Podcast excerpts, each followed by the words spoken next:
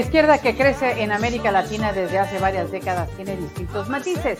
Por un lado, los que se desprenden del populismo que introdujo Hugo Chávez en la década de los 90 o el añejo sistema extremista y dictatorial establecido por Fidel Castro en Cuba. Y por otro lado, están propuestas socialistas como la que introdujo Michelle Bachelet en Chile como complemento al sistema neoliberal que prevalecía en ese país. Bienvenidos a una edición más de actualidad. Yo soy Lucía Navarro. De acuerdo con mi punto de vista, la ola de movimientos socialistas radicales y de izquierda que han surgido en América Latina desde los años 50 tiene como punto de partida el rechazo a las políticas de Washington sobre la libre empresa y el libre mercado, pero con varios ingredientes adicionales. Pobreza, inseguridad en los países, falta de educación y oportunidades de empleo y, por supuesto, la corrupción. Recibo a mi invitado del día de hoy desde la Ciudad de México. Nos acompaña el consultor político y analista Amaury Mogollón. Bienvenido, Amaury. Gracias por aceptar nuestra invitación. Hola, muy buenas tardes, eh, Lucía. Muchísimas gracias por la invitación al espacio de actualidad y muchísimas gracias también a todo tu equipo de trabajo que gentilmente me extendieron la invitación. Y aquí estoy, las órdenes de ustedes. Pues bueno, ¿qué te parece, Amaury, si empezamos hablando de lo que está pasando con América Latina? Porque la proliferación de los grupos de izquierda, de los gobiernos de izquierda, ha crecido muchísimo en las últimas dos décadas o tres décadas. Sí, Lucía, sí, efectivamente ha crecido mucho estos grupos de izquierda y yo creo que antes de hablar del comportamiento de los últimos años deberíamos de adentrarnos un poco en ese proyecto que venía construyendo Hugo Chávez en la primera década del siglo XXI eso que llamaba la, la, unión del ALBA y del grupo del socialismo del siglo XXI. ¿Dónde quedó ese socialismo del siglo XXI? O ese proyecto, eh, digamos, ambicioso de Hugo Chávez. ¿Y qué pasó acto seguido? ¿Qué pasó con, con este proyecto del socialismo del siglo XXI? Resulta y acontece que, bueno, que fue un proceso muy ambicioso, un proyecto muy ambicioso de Hugo Chávez que en su momento lograba unir todos los bloques, lo, todos esos partidos políticos y esos grupos de izquierda. Pero una vez que Chávez...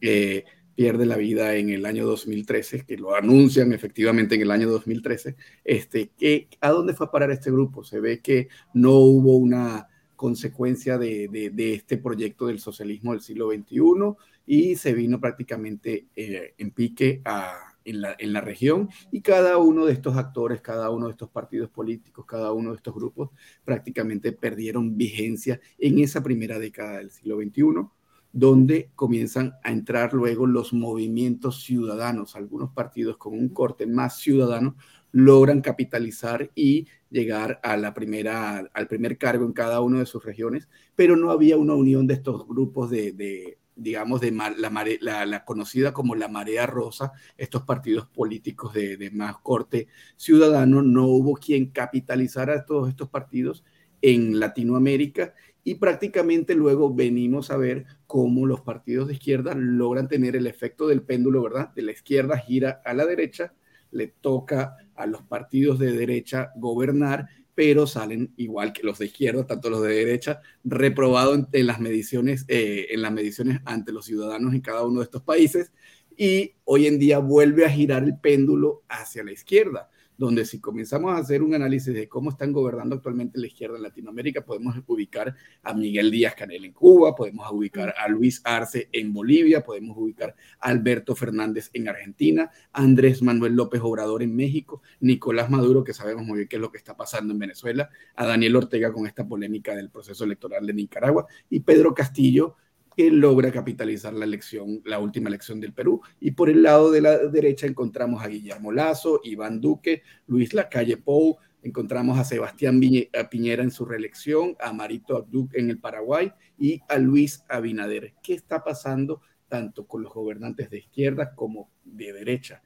Si nos ponemos a analizar un poco, podríamos decir que sobresalen actualmente en el Caribe la gestión de Luis Abinader, quien fue al primer proceso electoral, Lucía, en el marco del COVID. Es la primera campaña que se da en la región y logra sacarla adelante Luis Abinader en tiempos de COVID. También encontramos al presidente del Salvador, Nayib Bukele, que se encuentra muy bien valorado en los distintos estudios de opinión de, de, de gestión de estos gobernantes. Y por el otro lado encontramos también algunos gobernantes que están totalmente reprobados en las distintas mediciones. Por lo menos el gobierno de Guillermo Lazo no llega un año en gobierno y se encuentra reprobado. Iván Duque apenas logra tener un 25% de aceptación en la, en la, izquierda. No sabemos muy bien cuál va a ser el, el futuro de la Argentina para el año 2023 donde la gestión de Alberto Fernández, quien conozco muy bien, este, ha sido una, una gestión que prácticamente no ha sobresalido. Encontramos también en Paraguay a Marito Duque ya el próximo año. Paraguay va a una elección presidencial, pero no va a continuar con el legado, o mejor dicho, no continuó con el legado del Partido Colorado, un partido tradicional en Paraguay. ¿Y qué va a pasar próximamente en Chile? donde este mes tenemos elecciones en Chile y el gobierno de Sebastián Piñera ha pasado, digamos, lo ven eh, los chilenos como un gobierno muy gris, un gobierno que simplemente llegó a reelegirse por ser presidente, pero no ha sobresalido o no ha logrado mantener la economía que venía dándose en este país sudamericano. Entonces, ¿qué es lo que está pasando con los distintos mandatarios? Antes de, entrar qué es lo que está pasando con ellos y con los distintos estudios de opinión que evalúan la gestión de los mandatarios, tenemos que entrar muy bien en el año 2020, donde llegó la pandemia, llegó el COVID-19 y prácticamente la gestión y la, agenda de gobernanza de estos mandatarios estuvo centrada en sacar la pandemia, o mejor dicho, evitar el mayor número de, de decesos en cada uno de estos países, donde prácticamente entra en número uno y la prioridad es la crisis sanitaria de cada uno de estos mandatarios. Número dos, la corrupción, el índice de corrupción sigue estando presente en distintos países de Latinoamérica. Y el tercer índice que es la pobreza. No han sabido, este, no han podido disminuir el índice de pobreza y aún más en estos tiempos de COVID, donde aún seguimos estando en pandemia. Una cosa es que tengamos, eh, tengamos una población vacunada, pero seguimos viviendo en pandemia y estos mandatarios siguen surfeando esta ola. Entonces, ¿qué va a pasar para el año 2022, Lucía? Donde entra Colombia a un proceso eh, presidencial, entra Costa Rica y Brasil. Tenemos tres elecciones en el 2022, pero en el 2022 tenemos a un a un precandidato a la presidencia de Colombia de corte de izquierda que está liderando todas las preferencias electorales. Yo creo que si nos ponemos a analizar un poco el fenómeno de Colombia, hay un candidato de corte de izquierda y hay prácticamente 35 precandidatos de corte de centro y de corte de derecha. Entonces prácticamente vas a encontrar el voto pulverizado de cara a la elección que va a tener Colombia en el próximo mes de mayo. Y virtualmente va a lograr materializar su proyecto Gustavo Petro. ¿Qué es lo que va a pasar en Costa Rica? ¿Qué es lo que va a pasar en Brasil? Donde en Brasil uno de los, de los líderes de la opinión pública, el que viene liderando las distintas casas de investigación, es Lula da Silva ese presidente que llegó y viene de la cárcel, el primer, mandato, el primer mandato de Lula da Silva salió muy bien evaluado, el segundo viene toda esa crisis y esa huella reputacional de lo que fue Odebrecht, que sigue teniendo presencia en Latinoamérica, y ahora va prácticamente Lula da Silva a, un, a, otro proceso electoral y continúa liderando las preferencias electorales. Sí, adelante, adelante, adelante, Mauri que ahí me quedé en el 2023. Luego podemos hablar del 2024, donde viene la elección de México, viene la elección del Salvador, la de Panamá, Uruguay y la gran pregunta, Venezuela. Vamos a llevar, vamos a tener un proceso electoral en, Venezuela que sí sea un proceso electoral democrático o no lo vamos a tener. Claro, y, a mí me parece lo, que puntualizabas, eh, volviendo, dando un poquito de marcha atrás, a lo que tú hablabas de la influencia que ha tenido el COVID en la proliferación de todos estos gobiernos. yo pienso que la gente eh, se ha sentido tan, poco protegida por los gobiernos de derecha que de alguna manera han volteado ese péndulo al que te referías tú hacia el lado de la izquierda. Pero al final de cuentas, la izquierda eh, eh, ha, establecido políticas tan socialistas, tan sociales, debo decir, tan sociales, que la gente pues como que no, no acaba de encontrarles el encanto, me parece a mí. Sí, ahí la, la, gente no termina de encontrar el encanto. Vemos dos países donde sus políticas han ido al corte social y clientelar. Ojo con esto, a mí cuando yo llego y comienzo a identificar distintos eh, escenarios o distintos países donde encuentro políticas públicas que son prácticamente de corte clientelar, ahí sí me atrevo a decir como venezolano, tengan mucho cuidado porque vengo del futuro. Ya lo vivimos en Venezuela, donde, donde tuvimos un Estado totalmente asistencialista y no un Estado que buscaba dinamizar la economía en nuestro país, simplemente un Estado que buscaba vivir de los recursos propios de, eh, del petróleo en la bonanza petrolera que tuvimos en el año 2013, 2014, 2003, 2004, 2005 y prácticamente convirtieron este estado en clientelista. Hay otros países en Latinoamérica que van con este corte, entonces allí es donde yo también le hago un llamado a la oposición, ya sería, sea una oposición de derecha o una oposición de centro, en que cuiden las instituciones y que metan la lupa la auditoría para ver cuál es el verdadero futuro que, demanda cada uno de, estos estados. Hablando de Estados Unidos, ¿no? El que se supone es el país más fuerte de, este hemisferio, ¿no? Eh, ¿Qué tan responsable es Estados Unidos de esta proliferación de gobiernos de izquierda en América Latina en estos últimos años? Porque, si, si me permites completar esto, yo creo que, y me corregirás si estoy equivocada, la proliferación de estos gobiernos de izquierda comenzó eh, en alrededor del 9-11, cuando George Bush tuvo que quitar sus ojos en América Latina y centrarse en la lucha contra el terrorismo en Estados Unidos. Entonces, a América Latina la dejó completamente olvidada. Sí, prácticamente digamos que sale del radar de los Estados Unidos después de, de, estos hechos terroristas. Y ahí es donde comienzan a darse distintos movimientos de izquierda, pero sin, yo siempre llego y lo digo, sin ir al origen de todo. Y para mí el origen de todo es la formación. Y es la formación que deberían de tener esos institutos políticos, eso, a sus cuadros políticos, donde muchas personas, yo que he tenido la oportunidad de hacer investigación cualitativa, investigación eh, cualitativa, cuantitativa y actualmente analizar todo lo que sucede en el ecosistema digital, ¿verdad? En cada uno de los proyectos que llevamos como desde mi empresa como consultor político. Entonces me pongo a analizar qué está pasando con los partidos políticos, qué está pasando con los institutos, donde muchas personas a nivel cualitativo yo suelo escuchar que dicen es que los políticos se alejaron de los ciudadanos, los políticos no están tomando en cuenta a los ciudadanos y es por eso es que están saliendo distintos candidatos o distintos proyectos políticos de corte de centro. Entonces, para mí no son los políticos, para mí son los institutos políticos y esas escuelas de formación que veníamos viendo, digamos, en la, en, la década de los 90, de los 80, incluso en la primera década del siglo XXI, veíamos viendo donde los partidos políticos invertían en sus cuadros. Pero hoy en día los presupuestos de los partidos políticos no están dedicados a la formación de los cuadros políticos o a los institutos de conocimiento ¿verdad? Que puedan generar esa masa crítica, ese debate ciudadano, esos proyectos que buscan liderar distintos partidos políticos desde un corte ideológico.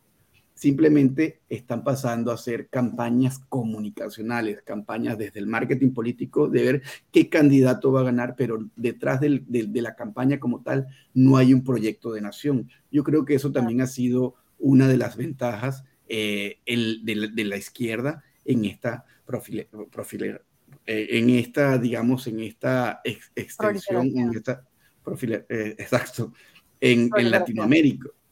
En Latinoamérica. Yo, yo, yo no, no, no, no, alcanzo a comprender, eh, a Mauri, cómo es que tantos, tantos años hemos visto el resultado de la revolución cubana, que en Latinoamérica la gente ha optado por voltear hacia, hacia gobiernos con ideología marxista-leninista, que bueno, es un, es un paso al comunismo. Y, son ideologías de izquierda que buscan la igualdad y el bien común y que todo el mundo tenga acceso a todas las cosas y todo el mundo sea visto como igual. Pero pues vemos el caso de Cuba, por ejemplo, veamos cómo está Venezuela también, que empezó con la política de Hugo Chávez, con una política eh, social eh, muy abierta, pero, pero llega Nicolás Maduro y, la cosa se agudiza a una forma en la que tenemos una Venezuela en donde la población está sufriendo mucho. De acuerdo. Ahí cuando, cuando haces esta pregunta, yo creo que hay que enfocarlo un poco hacia la crisis de liderazgo que tenemos en Latinoamérica. Hagamos un ejercicio muy sencillo. Cinco liderazgos que hoy en día sean llamativos, que en realidad sean un ejemplo a seguir, bien sea de corte de derecha, bien sea de corte de izquierda o bien sea de corte de, centro. Cinco liderazgos. No encontramos cinco liderazgos que puedan ser referencia en Latinoamérica. Entonces, ¿qué es lo que tenemos hoy en día en Latinoamérica? Son liderazgos populistas, así como fue el liderazgo de Hugo Chávez en su momento, de corte de izquierda. Si nos vamos un poco a la derecha, vamos a encontrar también otro liderazgo populista, que es el del presidente de El Salvador, Nayib Bukele, donde prácticamente se convirtió en un rockstar de las redes sociales y de la nueva disrupción de la comunicación política digital pero detrás del Salvador, ¿qué viene para El Salvador en los próximos 15, 20, 30 años? Hay un proyecto de unión que busque convertir a El Salvador en una potencia en América Latina. Ahí es donde digo muchas veces, una cosa es hacer una campaña electoral y otra cosa muy distinta es llegar y gobernar para todos los estratos, para todas las clases sociales. Porque cuando, cuando llega un presidente de corte de derecha va a gobernar para los que son afines a él. Y cuando llega un presidente del corte izquierdo, lo primero que te va a decir primero los pobres.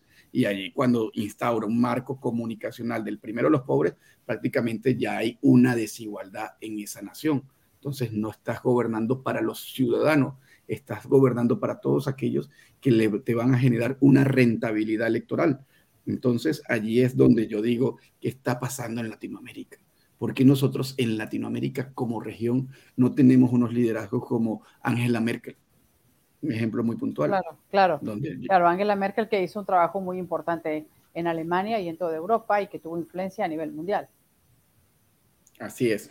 Entonces, eso es lo que tenemos actualmente en, Latinoamérica y es muy triste, es muy triste porque te soy muy sincero, eh, Lucía, he tenido la oportunidad de trabajar en siete países y en estos siete países donde he trabajado en Latinoamérica, no he encontrado el primer gobernante de cualquier orden de gobierno, del poder ejecutivo, legislativo, judicial o cualquier liderazgo que tú digas, este presidente o este gobernador, este alcalde, sí va a sacar o sí va a gobernar para todos por igual. Entonces, o este presidente sí trae un proyecto de nación un proyecto de país para convertir a su Estado en potencia mundial. Simplemente lo están viendo como un negocio electoral, un negocio de votos y de continuidad. Después de mí, ¿quién va a venir? Y ese proyecto o ese negocio electoral se está acabando, porque si te pones a analizar qué pasó en Latinoamérica en, en el año 2000, y en el año 2021, en el marco del COVID, donde cinco procesos electorales se llevaron a cabo, no hubo continuidad de gobierno. Es allí donde encontramos si era del corte de derecha el gobernante, pasaba al corte de izquierda, como lo vimos en Perú, como lo vimos en el Ecuador, puntualmente en el Ecuador, donde el expresidente Len, eh, Lenin, eh, Lenin Moreno se va a una elección con el 95%, 94% de rechazo y no tenía ningún candidato que sacar adelante su proyecto. Llega el momento de Guillermo Lazo en su tercera incursión a la presidencia, logra capitalizar, pero se encuentra el Ecuador en una crisis económica, la crisis del COVID y una crisis donde tienen, digamos, un rechazo las instituciones. Entonces ahí le ha tocado lidiar o, o tratar de sacar al Ecuador adelante a Guillermo Lazo, que en realidad como, como ciudadano este, a quien tengo mucho cariño, a distintos amigos en el Ecuador y al país como tal. Le deseo lo mejor al Ecuador, pero creo que no van por el camino correcto. Claro, y ahora que, me mencionas a Nayib Bukele, yo me acuerdo eh, la, la, campaña, cuando él fue electo presidente, la campaña que hizo, que fue muy enfocada en las redes sociales. Y, y si bien él siempre eh, manifestó que iba a ser un gobernante para todos y demás, siempre el, apoyo más fuerte lo tuvo de, los jóvenes, ¿no? De del grupo de los millennials, porque son los que más usan las redes sociales. Y del otro lado, el resto de la población le tenía un, rechazo, pero, pero ferviente. A mí me tocó hablar con empresarios en El Salvador antes de la elección y era un, rechazo total hacia las políticas de, de Nayib Bukele, que sí, no es un gobernante de izquierda per se, pero la impresión que da a muchos es que sí tiene tendencias de izquierda. Sí, ahí encontramos a Nayib Bukele, recuerdo ese proceso electoral, donde logró presentarse ante la opinión pública como el candidato millennial. y toda su estrategia comunicacional, todo su aparato o la gran inversión de la campaña electoral fue al ecosistema digital. ¿Qué es lo que pasa con Nayib Bukele? Logra capitalizar la opinión pública, logra darle un giro a esta manera de hacer comunicación política, una comunicación totalmente disruptiva, y es allí donde comienza a tener el interés en estos, en estos sectores más de corte centennial y más de corte millennial. Pero aquellos mayores de 35 años este, no se sentían identificados con esa forma de comunicar de Nayib Bukele. Por eso era que no lo veían creíble el proyecto. Nayib Bukele, por otro lado, busca acabar con el partido tradicional, no me acuerdo, si más no recuerdo, es el partido Arena, y Con, bajo una consigna de se van, que es prácticamente lo que pasó en la República Dominicana con el presidente Luis Abinader, que lo que hizo en el marco de su campaña, el quiebre de su campaña es buscar el voto castigo para el partido tradicional que es el PLD. Entonces, prácticamente ahí a nivel de comunicación lo que buscaba dentro de su estrategia disruptiva era tocar las emociones y dar un giro hacia el voto castigo. Igualmente se ha implementado el voto castigo en otras naciones. Este, tienes ocho años gobernando, tienes 12 años gobernando, eh, aparece reprobado ante la, opinión pública. Lo más fácil cuando tú haces una estrategia de comunicación política es ser opositor, porque tienes un margen amplio para generar distintas estrategias y dedicarte a golpear. Fue lo que hizo Nayib Bukele en su momento, en su campaña presidencial, pero logró instaurar un nuevo aparato de comunicación digital disruptivo, yendo a su público objetivo, los jóvenes, y también del presidente Luis Abinader, que yo diría que fue una campaña exitosa porque en el marco de la primera campaña del COVID giró toda su estrategia a las nuevas tecnologías entonces ya no encontrabas en la República Dominicana eventos masivos, por obvias razones de la pandemia, pero sí encontrabas eventos hablando a cámara, el presidente comunicando 24/7 a través de sus redes sociales, haciendo sus Instagram Live, Facebook Live, etcétera, etcétera, pero con una producción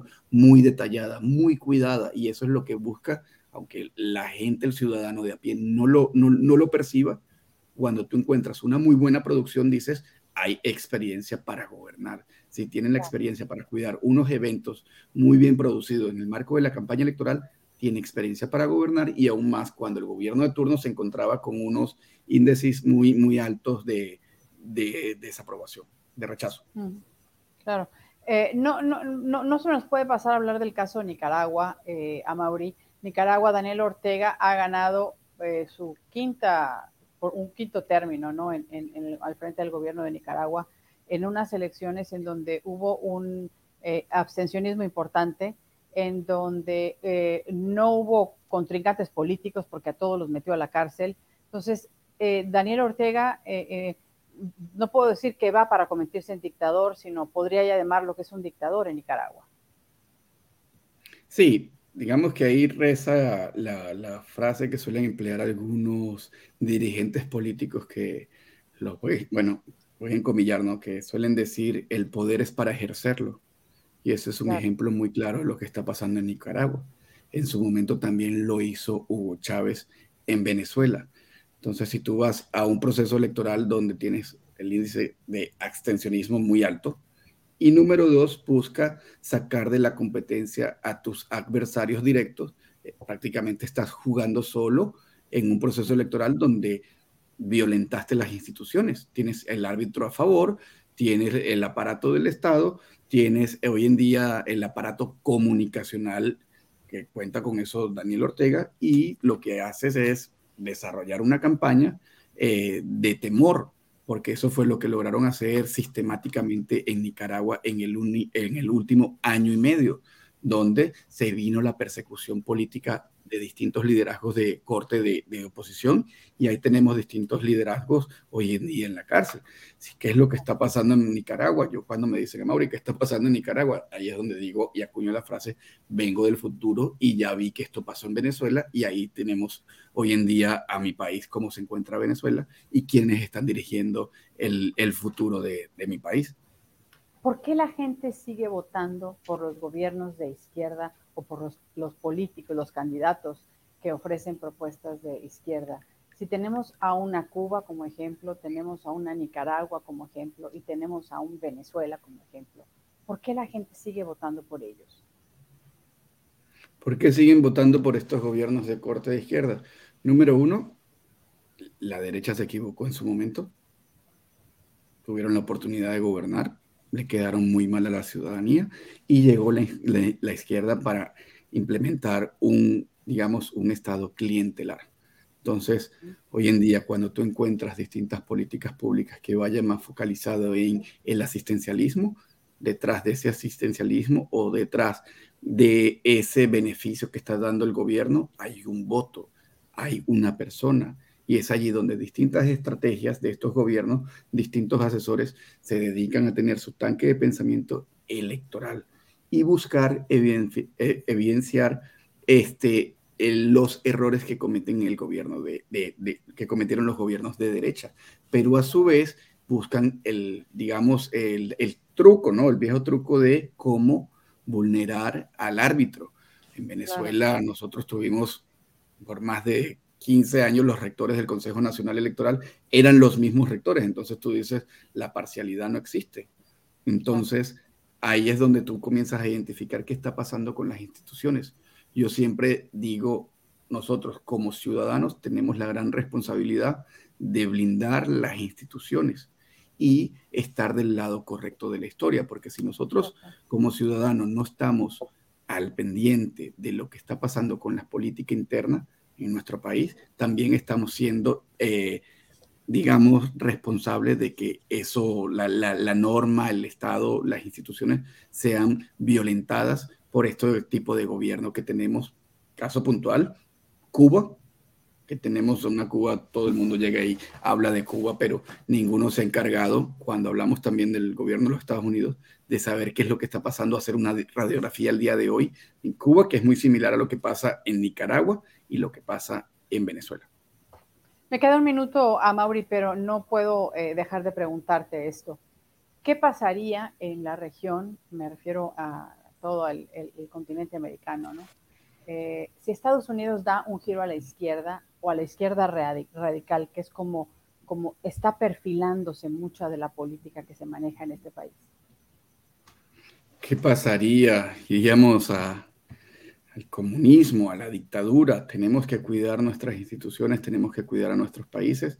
Es una pregunta muy bien planteada, pero no podemos dejar de pasar lo que pueda, lo que se viene para el año 2024, donde inicialmente te hablaba del caso de México, El Salvador, Panamá, Uruguay y Venezuela. Entonces, estratégicamente tienes presencia, puedes lograr tener presencia en el 2024 siendo un proyecto a corto plazo, en el 2024 ya con unos gobiernos de corte de, izquierda radical y yo no lo, no lo veo tan distante porque la participación política viene disminuyendo y los partidos políticos se, cada vez se están alejando más de los ciudadanos. Y es allí donde los gobiernos de izquierda aprovechan para capitalizar más o, sacarle ventaja a los gobiernos con, de corte de, derecha. sin duda. Amaury, te agradezco mucho el que hayas aceptado conversar con, conmigo sobre este asunto de la izquierda en América Latina. Te agradezco muchísimo tu tiempo, que nos hayas compartido tus ideas sobre este, este avance de la izquierda en América Latina. Espero que tengamos oportunidad de conversar en, un futuro muy, pero muy cercano, Mauro. Muchísimas gracias, Lucía. Estás muy bien. Hasta luego. Hasta pronto. Y bueno, y a todos ustedes que nos siguen a través de mis plataformas en redes sociales, los invito a que se suscriban, que activen las notificaciones y por supuesto a que nos ayuden a que crezca esta comunidad de seguidores, reposteando en sus redes sociales eh, los programas que transmitimos. Espero sus comentarios. Actualidad arroba es el correo electrónico abierto para todos. Les agradezco muchísimo su apoyo y sintonía. Quienes trabajamos en este programa lo hacemos sin censura ni compromisos políticos. Así que lo que usted escuche acá lo escuchará sin ningún tipo de censura. Le agradezco su confianza y nos vemos en la próxima edición. Les hablo Lucía Navarro. Hasta muy pronto.